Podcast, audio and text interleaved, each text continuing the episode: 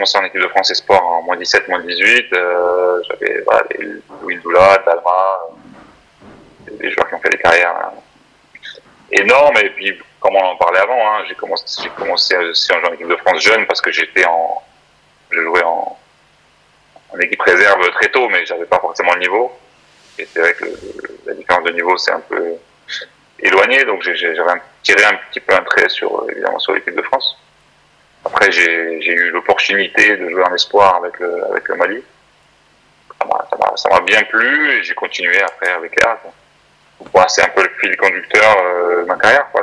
Quand on est international, euh, c'est beaucoup de, de, fatigue, beaucoup de, de déplacements, mais c'est quelque chose, c'est un repère. Hein. Euh, sélection, c'est encore, ça dépasse vraiment le cadre du foot.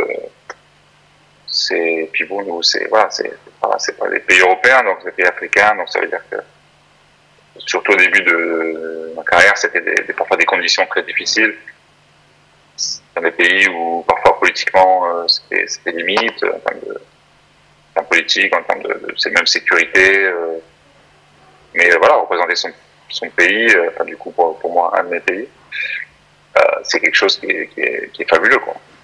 Là, on a vraiment l'impression de vivre une expérience, euh, certes sportive, parce que j'ai connu des joueurs euh, de, niveau euh, mondial, quoi, en sélection.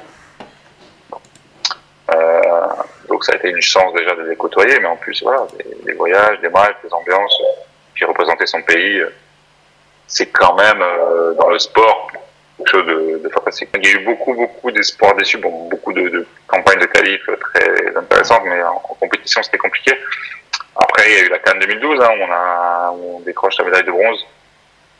Euh, voilà, on finit troisième. Moi, je suis capitaine euh, dans la compétition aussi. Euh, c'était un, un, super souvenir. Hein.